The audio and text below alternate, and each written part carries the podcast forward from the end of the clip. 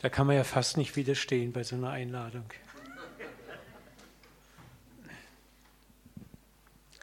So einen wunderschönen guten Morgen heute Morgen. Ich bin so begeistert gewesen von dem, was heute Morgen schon passiert ist und die Zeugnisse, die Eindrücke. Das korrespondiert so stark mit dem, was ich heute sagen möchte. Ja, und ich möchte es nochmal äh, bestärken, was Jule gesagt hat. Ich war auch am Freitag dabei. Das war einfach überwältigend. Und ich möchte euch nochmal Mut machen. Wenn ihr Zeit habt, wenn ihr vielleicht mal ein bisschen Angst habt, überwindet ihn, kommt mal freitags vorbei. Das rendiert sich wirklich. Amen. Ja, ich möchte heute ein neues Thema anfangen. Und da werden wir auch nächsten Sonntag mit drüber sprechen. So lebe nun nicht mehr ich, sondern Christus lebt in mir.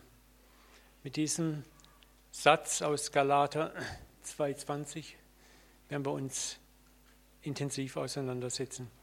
Vater, ich möchte dich jetzt einfach bitten, dass du uns ein offenes Herz gibst. Gib uns die Gnade, Vater, mit dem Herzen zu hören und nicht mit dem Verstand. Wir wollen uns nicht nur Wissen aneignen, wir möchten wirklich mit dem Herzen verstehen können. Wir wollen transformiert werden, Jesus, und wir wollen eins immer mehr, dass du aus uns lebst wie es Alfred auch gerade gesagt hat. Es ist so genial, du hast alles getan und du tust alles und wir müssen nur auf die Seite treten. In Jesu Namen segne uns. Amen. Ist euch schon mal aufgefallen, dass wir Christen so oft folgende geografische Rede im Mund führen? Gott da oben. Ja? Oder er muss zu uns herunterkommen. Wir beten die Kraft herunter, wir beten die Salbung herunter. Wir haben so eine Geografie, wo Gott eigentlich immer außerhalb von uns ist. Entweder ist er da oben oder er ist außerhalb von mir und er muss in mich reinkommen, er muss zu uns kommen. Und ich bin zutiefst überzeugt, wir leben da eigentlich in einer verkehrten geistlichen Realität. Wir vergessen eins, und das müssen wir uns immer wieder neu zu Gemüte führen. Nicht nur als eine fromme Theorie, sondern ihr werdet merken, das hat was mit ganz praktischer Auswirkung zu tun. Wir vergessen eins, dass die ganze Gottheit bereits in uns lebt. Und nicht nur darauf wartet, dass wir sie hereinrufen. In dem Moment, wo du gläubig geworden bist, hat Gott bei dir Wohnung genommen. Er muss nicht mehr runterkommen. Er ist nicht mehr da oben im Himmel. Er lebt in dir. Näher kann er dir nicht kommen. Näher kann er dir nicht kommen. Und das hat ganz viel mit Identität zu tun, wenn wir nachher sehen. Und das Schöne ist, wir müssen eigentlich nur eins lernen, wenn wir Gott erfahren wollen. Du musst in Demut einen Schritt auf die Seite treten, weg von deinem Steuerpanel, vom Kontrollzentrum deines Lebens, deiner Aktionen deines Tuns. Und schon kann er die Kontrolle übernehmen. Dass die ganze Gottheit in uns wohnt und durch uns wirkt, hat noch was Positives. Es hat nichts mit einem Würdigkeitswettbewerb zu tun. Wir meinen immer, wir müssen uns würdig machen, damit Gott in uns leben kann. Wenn ich würdig genug bin, wenn ich gut genug bin, wenn ich toll genug gelebt habe, wenn ich alles richtig gemacht habe, dann kann Gott aus mir strahlen. Und ich nenne das gerne Würdigkeitswettbewerb. Und ein Großteil unseres geistlichen Lebens ist so eine Art Würdigkeitswettbewerb, wo wir uns würdig machen, damit Gott aus uns wirken kann. Auch das werden wir lernen, stimmt nicht. Denn Gott hat sich in seiner Liebe entschlossen, in uns zerbrochenen Menschen zu leben. Nochmal, Gott hat sich in seiner Liebe zu dir und mir entschlossen, in deiner und meiner Zerbrochenheit zu leben. Und aus deiner Zerbrochenheit heraus in diese Welt um dich herum zu wirken. Das ist so genial. Wenn wir die Bibel einigermaßen aufmerksam lesen, einigermaßen aufmerksam, dann werden wir eins feststellen, dass Gott nicht durch verklärte, sündlose Heilige gewirkt hat, sondern durch total verkrachtes Rohmaterial. Nochmal, Gott hat nicht durch verklärte, sündlose Heilige gewirkt, sondern durch durch und durch verkrachtes Rohmaterial. Ich möchte euch eine Aufzählung mal zeigen, die kennt der eine oder andere vielleicht. Jakob war ein Betrüger. Petrus war impulsiv und feige. David war ein mörderischer Ehebrecher. Noah betrank sich, Jona lief von Gott weg. Paulus war ein Mörder, Mirjam eine Tratstante. Martha machte sich viel Sorgen, Gideon war unsicher.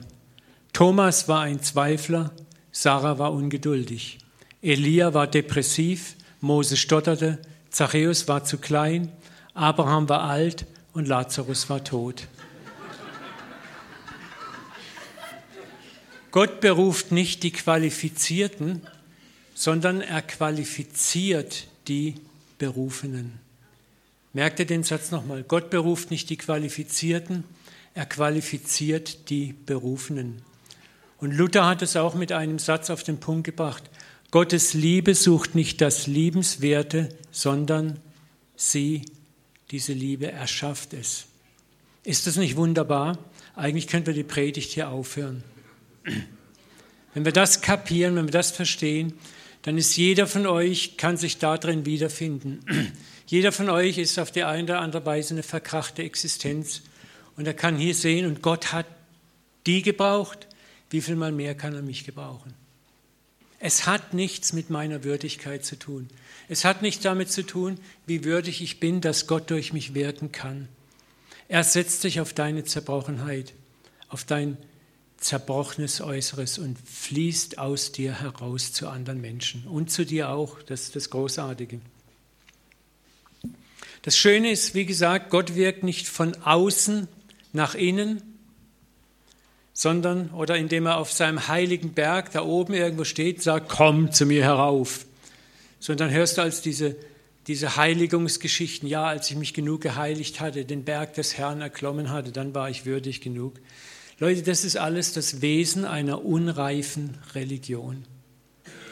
Dann haben wir das Zentrum der frohen Botschaft noch nicht ergriffen. Das ist das, was uns Alfeta heute Morgen gesagt hat. Wir sind bereits würdig. Gott wirkt durch uns. Es gibt keine Ausrede zu sagen, ach, ich bin nicht gut genug. Er lebt in dir. Er hat in deiner verkrachten Existenz Wohnung genommen. Und er möchte aus dieser verkrachten Existenz zu anderen Menschen wirken.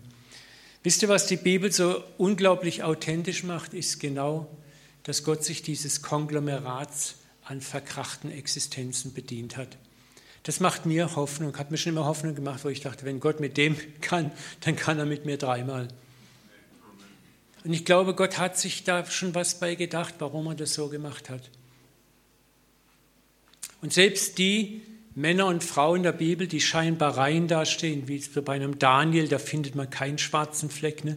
Aber da war Gott vielleicht in der Aufzeichnung gnädig. Ne? Wenn du nur genau hinguckst, siehst du auch dort die schwarzen Flecken. Gott tut dies, indem er in unserer Zerbrochenheit Wohnung nimmt und aus uns und zu anderen neues Leben und Transformation bringt. Ist es nicht toll? Gott kann dich gebrauchen um einen anderen Menschen zu transformieren aus deiner Zerbrochenheit heraus, aus deiner Fehlerhaftigkeit. Und da geht es nicht darum, dass der andere vielleicht sagt, ja du. Weil weißt du, wenn du einmal deine Zerbrochenheit begriffen hast, dann wirst du selber demütig. Und ein demütiger Mensch tritt einem anderen Menschen gegenüber demütig auf. Wisst ihr, und was, was viele Menschen abschreckt, ist, wenn wir in unserer christlichen Arroganz, in unserer heiligen Überheblichkeit manchmal anderen Menschen erklären, wer Gott ist und wer sie sind. Und dann wundern wir uns, wenn die Menschen nicht zuhören wollen. Aber wenn du dir bewusst bist, wie zerbrochen du bist, wie viel Gnade du brauchst, dann wirst du einem anderen Menschen viel mehr von der Gnade erzählen, die dein Gott dir gibt, die Gott hat.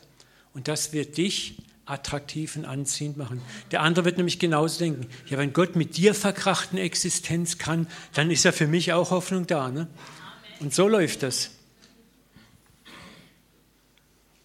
Und das ist ermutigend. Gott wartet nicht, bis du ein makelloser Heiliger bist, um aus dir zu wirken. Über das, was ich die, diese beiden Sonntage, heute und nächsten Sonntag sprechen möchte, hat auch ganz viel mit dem Wort Identität zu tun. Weißt du in deinem Herzen, wer du in den Augen Gottes bist? Und ich möchte nicht dieses intellektuelle Wissen. Ich, jeder kann natürlich sagen, ja, ja, ich bin ein Kind Gottes, tralalala, die ganze Theologie runterbeten. Ich, ich möchte dich fragen, Identität heißt, spürst du es, hast du es internalisiert? Ich noch nicht, muss ich ehrlich sagen. Ich bin immer noch unterwegs, aber ich bin auf einem guten Weg. Und das tut uns dann immer wieder gut, dass wir unsere Identität, wer wir wirklich sind, gespiegelt bekommen. Deswegen mag ich dieses Bild, was wir am Anfang gesehen haben. Gehen wir nochmal zurück. Hier. Was siehst du, wenn du dich ansiehst? Ne?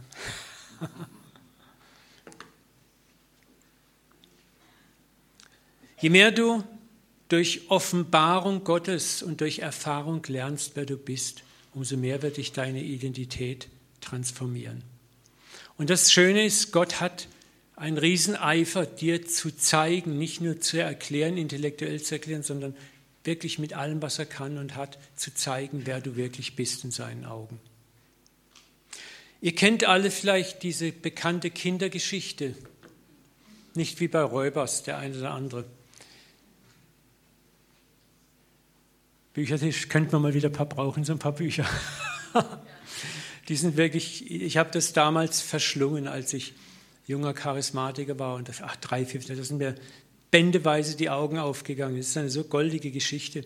Aber diese Geschichte erzählt von einem Räuberjungen, der vom König, ich kürze das Ganze ein bisschen ab, adoptiert wird, in seinen Palast genommen wird und dann er ist aufgewachsen in Mangel, in, in, Shortcomings, in wenig Essen, wenig Kleider, wenig alles. Und nun kommt er in diesen Palast, in diese unendliche Fülle hinein. Der Tisch biegt sich vor Speisen und Essen. Und was macht er? Als niemand hinguckt, stopft er sich Essen und ein Froschschenkel hier, ein Entenschenkel da und ein Stück Brot noch hier in seine Taschen. Warum? Weil er es nicht anders gewohnt war. Seine Identität war die, was du heute nicht kannst, was du heute kannst besorgen, das verschiebe nicht auf morgen. Also räuber dir mal die Taschen voll, wer weiß, ob es morgen was gibt. Dieses Leben war völlig fremd für ihn. Er lebte immer noch, obwohl er adoptierter Sohn des Königs war, lebte er in einer Identität als Räuberkind. Da gibt es auch noch einen tollen Film mit Eddie Murphy. Den habe ich sogar, glaube ich, mal hier gezeigt vor ein paar Jahren, so ein Filmausschnitt, wo er so ein so einen, Obdachlosen spielt und dann wollen, machen zwei so Superreiche ein Experiment und holen ihn auch rein in eine Luxuswohnung. Und da passiert genau dasselbe. Er steckt sich den Wein in die Taschen alles und sagen, hey, hey, das gehört alles dir, du brauchst dir nichts mehr klauen. Ne? Und es ist so krass, ich möchte es gerne benutzen, dass es uns als Christen oft genauso ähnlich geht. Wir tun uns schwer zu begreifen, wer wir eigentlich wirklich sind was das konkret bedeutet. Und so leben wir oft nicht aus unserer göttlichen Identität, sondern immer noch aus einem eher gottfernen Wesen. Wir halten es immer noch für gefallen. Wenn ich mir beide Teile der evangelikalen charismatischen Theologie anschaue, dann kreist es vieles um Sünde. Ich bin ein Sünder, wir sind Sünder, Sünde, Sünde, Sünde, Sünde. Natürlich ist Sünde eine Realität, aber Gott hat für die Sünde bezahlt am Kreuz. Gott hat alles getan, damit wir nicht mehr Sünder sind. Er hat uns in seinen Palast hineingeholt. Er hat uns zu Kindern Gottes gemacht. Und was mir so wehtut, ist, dass vieles sich so wenig genau damit beschäftigt, sondern oft immer nur um die Sünde kreist, um die Würdigkeit kreist. Und Gott sagt, lasst es doch mal auf die Seite, glaub doch mal, dass das bereits erledigt ist und lebe in deiner Identität als mein Sohn, meine Tochter.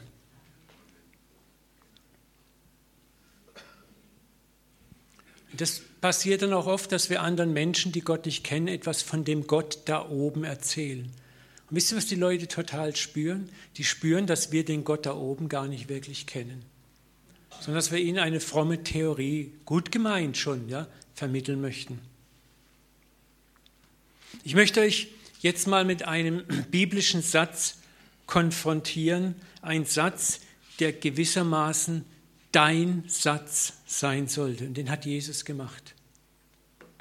Johannes 14,9 Wer mich sieht, der sieht den Vater. Jetzt möchte ich mal, dass du still wirst für 30 Sekunden und dich mal fragst, kannst du diesen Satz für dich nehmen? Kannst du diesen Satz für dich selber nehmen? Das ist das, worum es eigentlich geht. Das ist das Ziel, das Gott uns gesetzt hat, das Jesus uns gesetzt hat. Wir werden das auch gleich biblisch belegen. Aber wisst ihr, könntest du dir vorstellen, das zu einem Menschen zu sagen, wer mich sieht, sieht den Papa?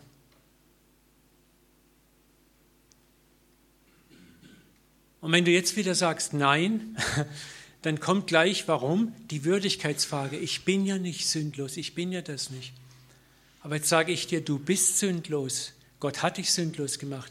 Du bist gerecht, du bist gerecht geworden. Wisst ihr, und das glauben wir eigentlich nicht. Wir schauen immer noch auf das, was ist. Und ich werde euch beweisen in den kommenden zwei Sonntagen, jetzt heute und nächsten Sonntag, dass Gott aus dir strahlt und dass sehr wohl Menschen in dir den Vater sehen können. Und das sollte unser Ziel sein, dass wir sagen, wer mich sieht, kann den Papa sehen. Ich habe mittlerweile für mich das Ziel, jeden Morgen, wenn ich aufstehe und verlasse das Haus, ich weiß, dass es mir nicht immer gelingt, aber es ist mein Ziel, dass ich sage, ich möchte, dass andere Menschen den Vater sehen in mir. Aus meiner Zerbrochenheit. Ich mache mir gar keine Gedanken über meine Würdigkeit, weil ich weiß, für die Würdigkeit hat jemand anders gesorgt. Und durch den Zerbruch meiner Person kann Gott rausstrahlen. Ich habe das wieder und wieder erlebt.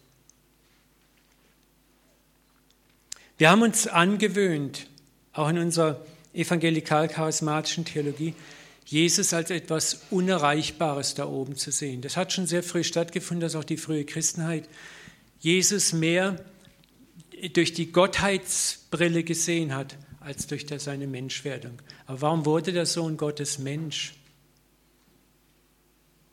Um sich mit uns zu identifizieren, um uns zu zeigen, was möglich ist, als Mensch zu leben. Aber wir haben Christus schön in die Gottecke geschoben. Wisst ihr, was das Tolle ist? Dann können wir sagen, ja, Jesus, Jesus ist halt Jesus, ich bin nicht Jesus. Und dann haben wir dieses Thema, wo er sagt, folge mir nach. Das haben wir wunderbar auf die Seite geschoben. Also mir geht es jedenfalls oft so. Aber Jesus sagt, folge mir nach. Schauen wir uns mal an, was es bedeutet, Mitglied der göttlichen Familie zu sein, anhand einiger Texte. Und lass diese Texte mal auf dich wirken. Johannes 14, 23. Jesus antwortete und sprach zu ihm, wer mich liebt, der wird mein Wort halten und mein Vater wird ihn lieben. Und wir werden zu ihm kommen und Wohnung bei ihm machen. Wer ist wir? ist die gesamte Gottheit, der trinitare Gott, Vater, Sohn und Heiliger Geist. Die ganze Fülle der Gottheit möchte in dir leben. Wer mich sieht, sieht den Vater. Römer 8, 28.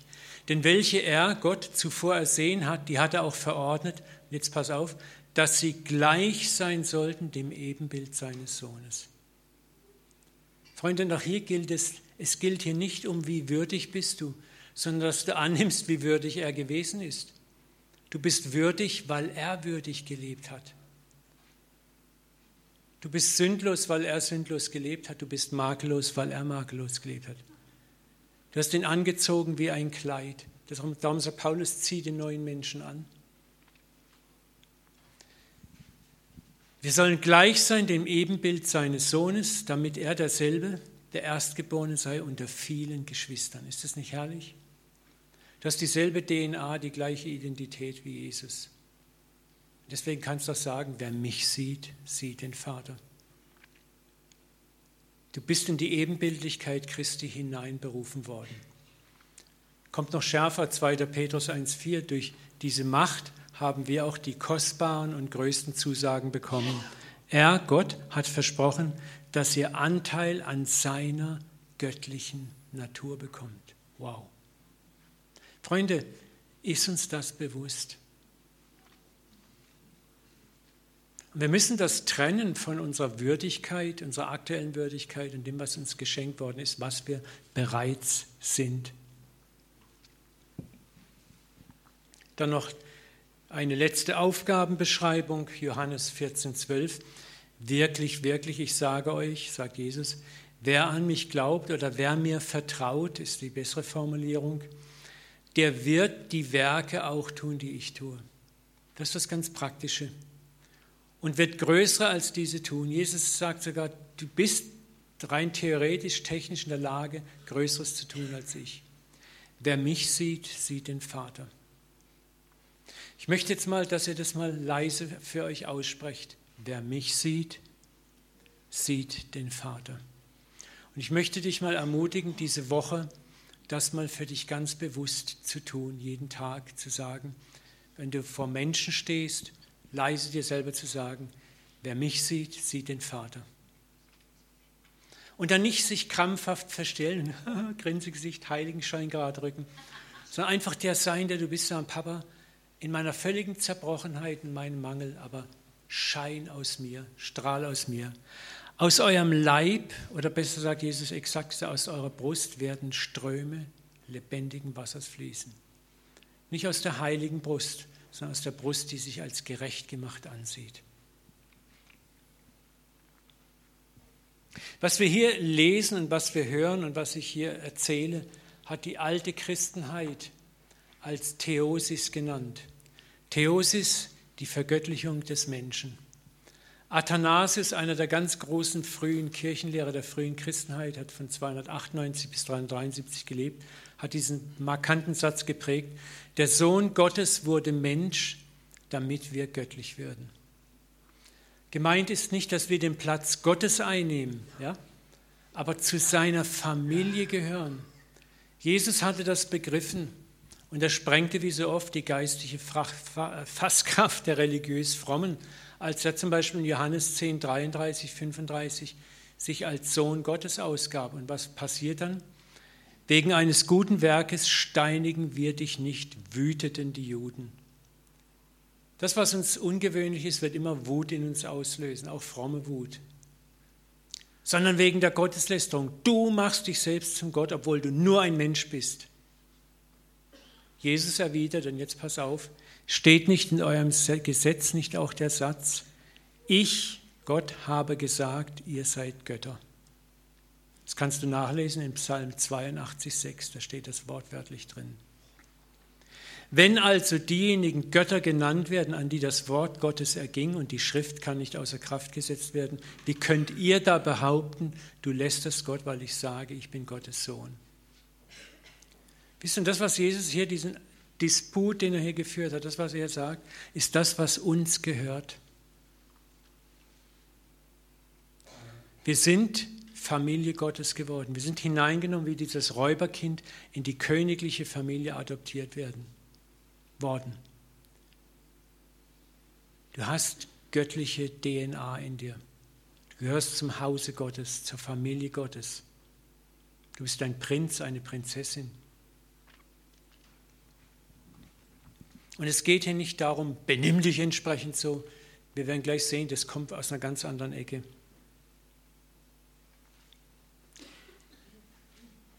Hier geht es um nichts weniger als das Herzensverständnis deiner Identität. So lebe nun nicht mehr ich, sondern Christus lebt in mir. Kannst du das mit ganzem Herzen sagen? So lebe nun nicht mehr ich, sondern Christus, der Sohn Gottes, der Gott ist, lebt in mir.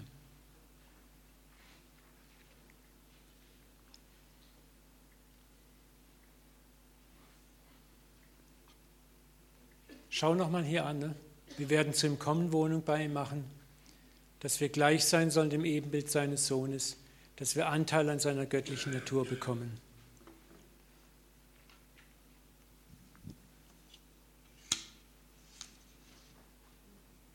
Das führt uns nun zu einem weiteren Kern dieser Predigt.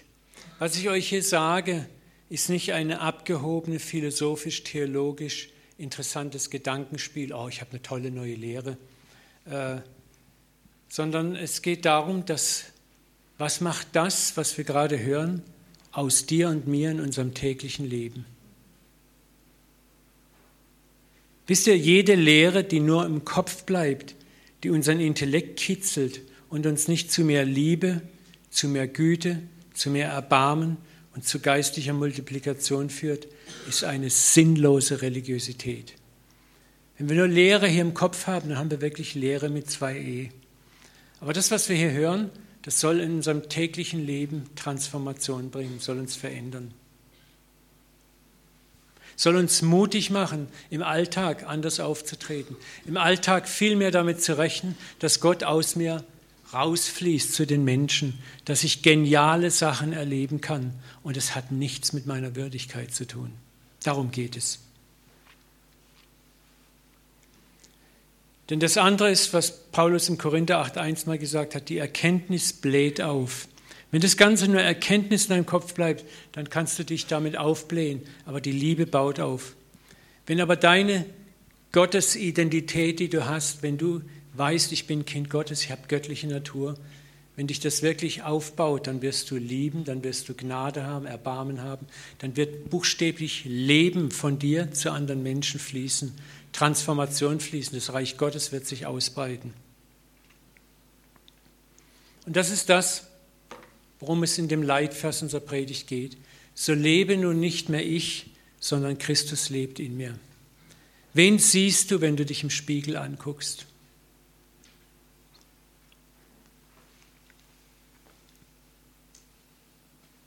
Wenn dieser Satz wahr ist, dann darf ich und soll ich damit rechnen, dass die gesamte trinitare Gottheit aus mir scheint, aus mir wirkt und aus mich heraus strömt. Jetzt kommen wir nochmal zu diesem Eingangssatz, dass die Gottheit in uns wohnt und durch uns wirkt, hat nichts mit einem Würdigkeitswettbewerb zu tun. Es hat nichts damit zu tun, wie würdig bist du. Egal wie stark oder schwach du gerade bist, Gott, dein Vater, möchte aus dir als seinem Kind wirken und scheinen. Er wartet nicht, bis dein Frömmigkeitslevel auf 90 Prozent angewachsen ist. Er scheint und wirkt aus dir, wenn du demütig innerlich auf die Seite trittst und sagst, Papa, das ist alles, was ich dir zu bieten habe. Du weißt ganz genau, Papa, ich kämpfe immer noch da und damit, da und da habe ich noch meine Probleme, da und da bin ich immer noch nicht drüber. Aber hier nimm das, nimm das wenige, was ich habe und mach was draus. Und dann sagt Gott, wow, ich freue mich an dir. Dann sagt er Gott, ich freue mich, mein Kind, dass du meiner Gerechtigkeit vertraust. Und dass du nicht versuchst, dich selber aufzublasen, um gerecht zu werden. Sondern dass du einfach so zerbrochen, wie du bist, zu mir kommst. Und das ist das, was mir Freude bereitet, sagt Gott. Und jetzt kann ich aus dir wirken. Und Gott hat keine Angst, dass dich das stolz macht, weil du ja demütig und zerbrochen bist. Und das ist das Paradox, warum Gott sich manchmal gerade die Zerbrochenen erwählt, um aus ihnen zu wirken. Darum kann ein Paulus sagen, wenn ich schwach bin, dann bin ich stark. So will ich mich am allerliebsten meiner Schwachheit rühmen, damit die Kraft Christi bei mir wohne.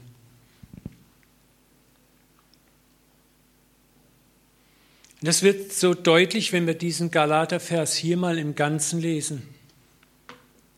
Da heißt es im Ganzen, ich lebe aber doch nun nicht ich, sondern Christus lebt in mir.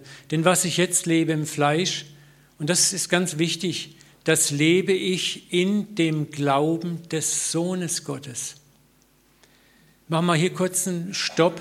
Viele Übersetzungen haben das eigentlich krumm übertragen. Viele Übersetzungen übertragen, das lebe ich im Glauben an den Sohn Gottes.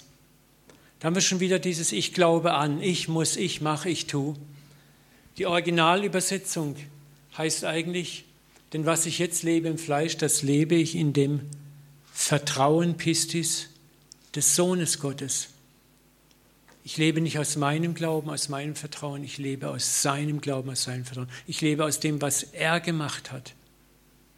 Das wird auch ganz deutlich, wenn Paulus weitergeht und er sagt, ich werfe nicht weg die Gnade Gottes, denn so durch das Gesetz, also durch mich, durch mein Tun, die Gerechtigkeit kommt, auch die Gerechtigkeit, dass Gott aus mir wirken kann, dann ist Christus vergeblich gestorben. Und deswegen lass dich nicht mehr in diesen Würdigkeitswettbewerb hineinziehen. Du bist Kind Gottes, du bist gerecht gemacht, du hast Anteil an der göttlichen Natur. Wer dich sieht, kann den Vater sehen, auch aus deiner Zerbrochenheit.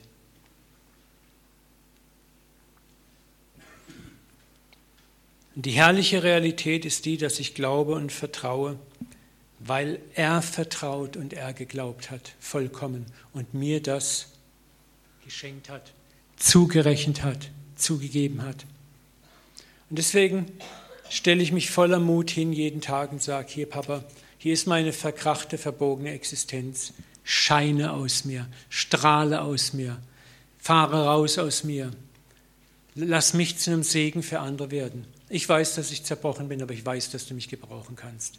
Amen. Und das macht so einfach, so herrlich. Und darum ist die gute Botschaft im täglichen Leben nicht, wie würdig du bist, sondern dass er, Gott, aus dir wirken und scheinen kann, egal wie unwürdig du bist, sondern wenn du von deinen Mängeln einfach wegschaust, auf ihn schaust. Wisst ihr, ich kann hier schon den Protest mancher besorgt sein. Ja, Bruder, so eine Lehre, die, die kann uns ja verführen, in, unserer, in unseren Mängeln zu beharren, in der Sünde zu beharren, den Verfehlungen Vorschub zu leisten. Ich sage euch eins, ich bin jetzt 36 Jahre Christ. Ich weiß, dass der Gegenteil, das, das Gegenteil der Fall ist. Gott weiß, dass Gnade uns in einem lebenslangen Prozess verändert. Gott weiß, dass wenn ich genügend Gnade empfange, ich mich von ganz alleine transformiere zum Besseren hin. Gott weiß, dass Angst, Zwang und das beständige Spiel Liebe gegen Leistung keinen Menschen wirklich transformiert und verändert. Dieses Spiel spielt Gott nicht. Auch wenn es oberflächlichen gewissen Erfolg bringt. Aber Gott möchte einen tiefen, langfristigen Erfolg. Er weiß, dass wenn uns was transformiert, dann ist es bedingungslose Liebe, bedingungslose Gnade, bedingungslose Annahme.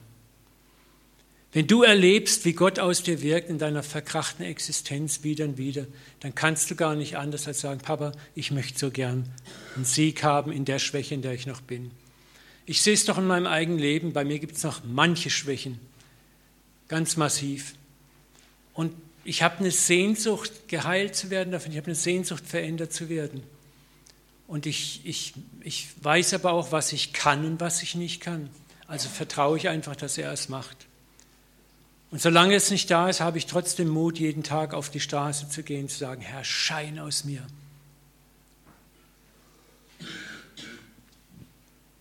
Wie sonst hätte Gott mit so viel Chaoten Bibelgeschichte schreiben können und wollen? Nochmal hier dieses Ding. Gott beruft nicht die Qualifizierten, er qualifiziert die Berufenen. Gott sucht nicht das Liebenswerte, er schafft es in dir. Der das gute Werk in dir angefangen hat, der wird es auch vollenden. Und für dich und mich bedeutet das in der Praxis des Alltags, rechne damit, dass Gott in dir, aus dir zu deinem Nächsten strahlt. Rechne damit im Alltag, dass andere ihn in dir sehen können, egal wie zerbrochen du gerade bist, egal was du gestern vielleicht gerade versemmelt hast. Leg Gott, dem Vater, jeden Tag dein bescheidenes Leben wie ein Senfkorn hin. Darum spricht Jesus vom Senfkorn-Glaube. Wenn ihr Vertrauen habt, nur so groß wie ein Senfkorn, dann könnt ihr was? Berge versetzen. Und dann sag, Herr, mein Leben ist wie ein Senfkorn. Das ist noch weit davon entfernt, vollkommen zu sein. Aber ich gebe dir dieses Senfkorn heute. Mach was draus. Und Gott sagt, hey, ich freue mich so, dass du mir vertraust, dass du meine Gerechtigkeit vertraust, dass du versuchst nicht vor mir dich aufzuplustern fromm, sondern so wie du bist, kommst. Weißt du, und es verändert nicht nur andere Menschen, es verändert dich genauso. Je mehr du erlebst, wie Gott aus dir wirkt, umso mehr Zerbrochenheit kommt in dich und du sagst, Gott, ich möchte wachsen, ich möchte mich verändern. Nichts ehrt und freut ihn mehr, wenn du in deiner Zerbrochenheit ihm vertraust. Und mit Mut diesen Satz sagst, wer mich sieht, sieht den Papa. Ich habe in den letzten acht Jahren diese Lektion mehr und mehr gelernt und bin immer noch am Erfahren, wie mächtig seine Güte in mir ist.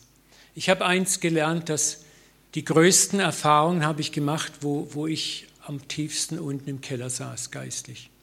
Ich habe das schon oft genug erzählt. Da war, als wir hier dieses wunderschöne Gemeindezentrum umgebaut hatten, da war mein Glaube an manchen Wochen absolut im Keller gesessen.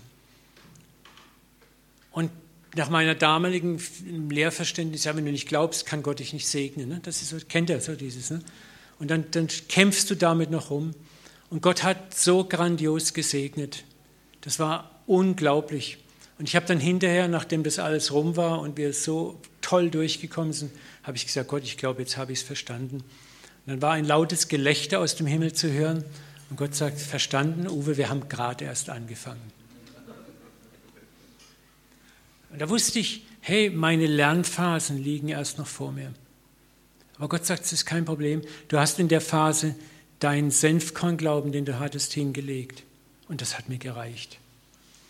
Ich habe euch zum Erbrechen diese Norwegen-Geschichte erzählt. Die, die, ich muss heute immer noch weinen, wenn ich daran denke, wo ich in Norwegen beim Fischen war mit dieser Männergruppe und ich komme da abends nach Hause und da sitzt dieser Unternehmer in unserem Gästezimmer da und er fragt mich, als ich ihn begrüße, Sir, what is your profession? Herr, mein Herr, was ist dein Beruf? Und ich sage, ich bin ein Pastor. Und dann sagt er, Gott ist fertig mit mir.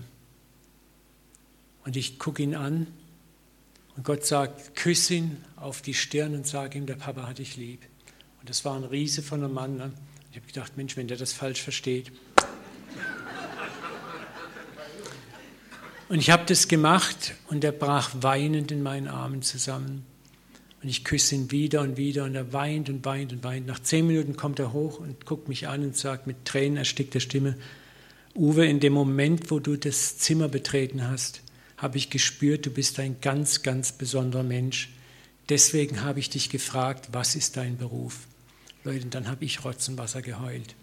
Weil das war auch eine Phase, wo ich total unten war, wo ich in meinem Glaubensleben sehr erschüttert war, wo ich ziemlich K.O. war innerlich. Und ich habe, mich hat es erschüttert, wie ich dachte, was? Er sieht in mir was Besonderes. Wisst ihr, was da passiert ist? Wer mich sieht, sieht den Vater. Was er gesehen hat, war nicht Uwe Dahlke, was er gesehen hat, war der Vater in mir. War Gottes Güte, die aus dem tiefsten Zerbrochensein trotzdem noch rausstrahlen konnte. Ich erlebe das in, in meinen, jetzt bin ich viel in Therapie, Ergo, Physiotherapie wo meine Therapeuten mich ansprechen und quasi fragen, wer sind Sie, Herr Dahlke? Sie sind so ganz anders. Und ich frömmel da nicht rum irgendwie.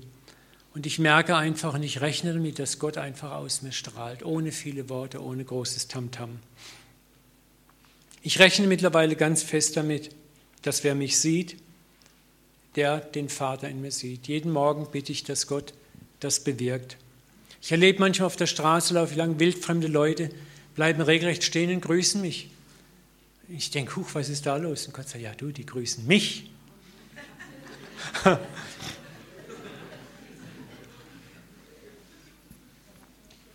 Das ist, äh, ich bin sein Kind, ich habe seine geistliche DNA. Und ich bin mir auch meiner Bedürfnisse, dass ich immer noch wachsen, reifen muss, mehr als bewusst, aber es hält mich nicht mehr ab zu sagen, wer mich sieht, sieht den Vater. So lebe nun nicht mehr ich, sondern Christus lebt in mir. Gott hat versprochen, wenn jemand an mich glaubt, werden Ströme von lebendigem Wasser aus seinem Innern fließen. Hey, rechne jeden Tag damit, wenn du unterwegs bist, dass aus dir Ströme lebendigen Wassers zum Kaufmann, zur Bedienung, zum Bankangestellten, zum Kfz-Mechaniker oder wo immer du bist, Ströme lebendigen Wassers fließen. Sag einfach, Gott, gebrauch mich, benütze mich. Schein aus mir. Lass mich dein Kind sein. Tritt mit dieser, diesem Bewusstsein, ein Sohn, eine Tochter des Königs zu sein, auf. Und das ist das geistliche Leben, zu dem ich euch mit dieser Serie einladen möchte. Ein Leben, dessen Joch sanft ist und dessen Last leicht ist. Ich muss mich nicht mehr verzweifelt aufbauen. Ich muss mich nicht mehr in einen Würdigkeitswettbewerb stellen. So wie ich bin, trete ich auf. So wie ich bin, rechne ich damit, dass Gott aus mir scheint und strahlt und Herrlichkeit verbreitet ohne Ende. Und dass ich auch nicht stolz werde darüber, das weiß ich. Und ich muss niemanden mehr fromm und mühsam überreden, sondern Christus aus mir lebt und handelt und wirkt und tut das gute Werk, das er in mir angefangen hat, vollenden.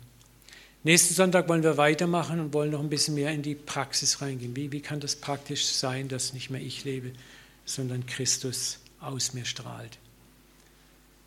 Können wir noch beten zusammen? Vater, wir danken dir jetzt für das Wort und ich bete, dass du das in unser Herz einfach reinbrennst. Alles, was du uns nicht schenkst, ist einfach nur Verstand. Und Verstand haben wir genug. Vater, wir möchten so gern mit dem Herz verstehen können. Und ich bete, dass du uns alle heute Morgen neu ermutigt hast, dass wir A, deine geliebten Kinder sind, Angehörige deines Haushaltes, königliche Kinder, Jungs und Mädels, Vater. Dass, dass wirklich, wer, wer uns sieht, sieht auch dich. Und ich danke dir, dass wir bekleidet sind von Kopf bis zum Fuß mit der Gerechtigkeit, der Herrlichkeit, der Sündlosigkeit deines Sohnes. Und wir wollen das bewusst akzeptieren und annehmen. Und deswegen können wir sagen, wer mich sieht, sieht auch den Papa. Jesus, lass uns das verstehen, was es heißt, dass nicht mehr wir leben, sondern du in uns lebst. Lehr uns jeden Tag neu, wie wir vom Kontrollpanel unseres Lebens zurücktreten können, sagen, Papa, mach du, mach du, mach du. Danke, dass es wunderbar ist zu erleben, wie du wirkst aus uns, wie du Umstände in unserem Leben orchestrierst, wo uns der Mund offen bleibt, wir nur noch staunen, wie du das wieder mal hingebogen hast. Danke, dass es so wenig mit uns zu tun hat. Danke, dass wir wirklich sagen können, dein Joch ist sanft, deine Last ist leicht, mit dir zu gehen ist sanft und leicht, wenn wir es verstanden haben, dass es nicht wir sind, sondern du. Hab herzlichen Dank dafür. Papa, und wir beten jetzt, dass du uns auch noch diesen Restsonntag segnest, mit viel Freude, viel Spaß und mit viel Erlebnissen und Begebenheiten. Und trag uns auch die Woche durch, Vater. Und lass uns das erleben, was es heißt, dass nicht mehr wir leben, sondern du. Und dass du aus uns strömst und fließt zu den Menschen, denen wir in dieser Woche begegnen. In Jesu Namen. Amen. Amen. Amen.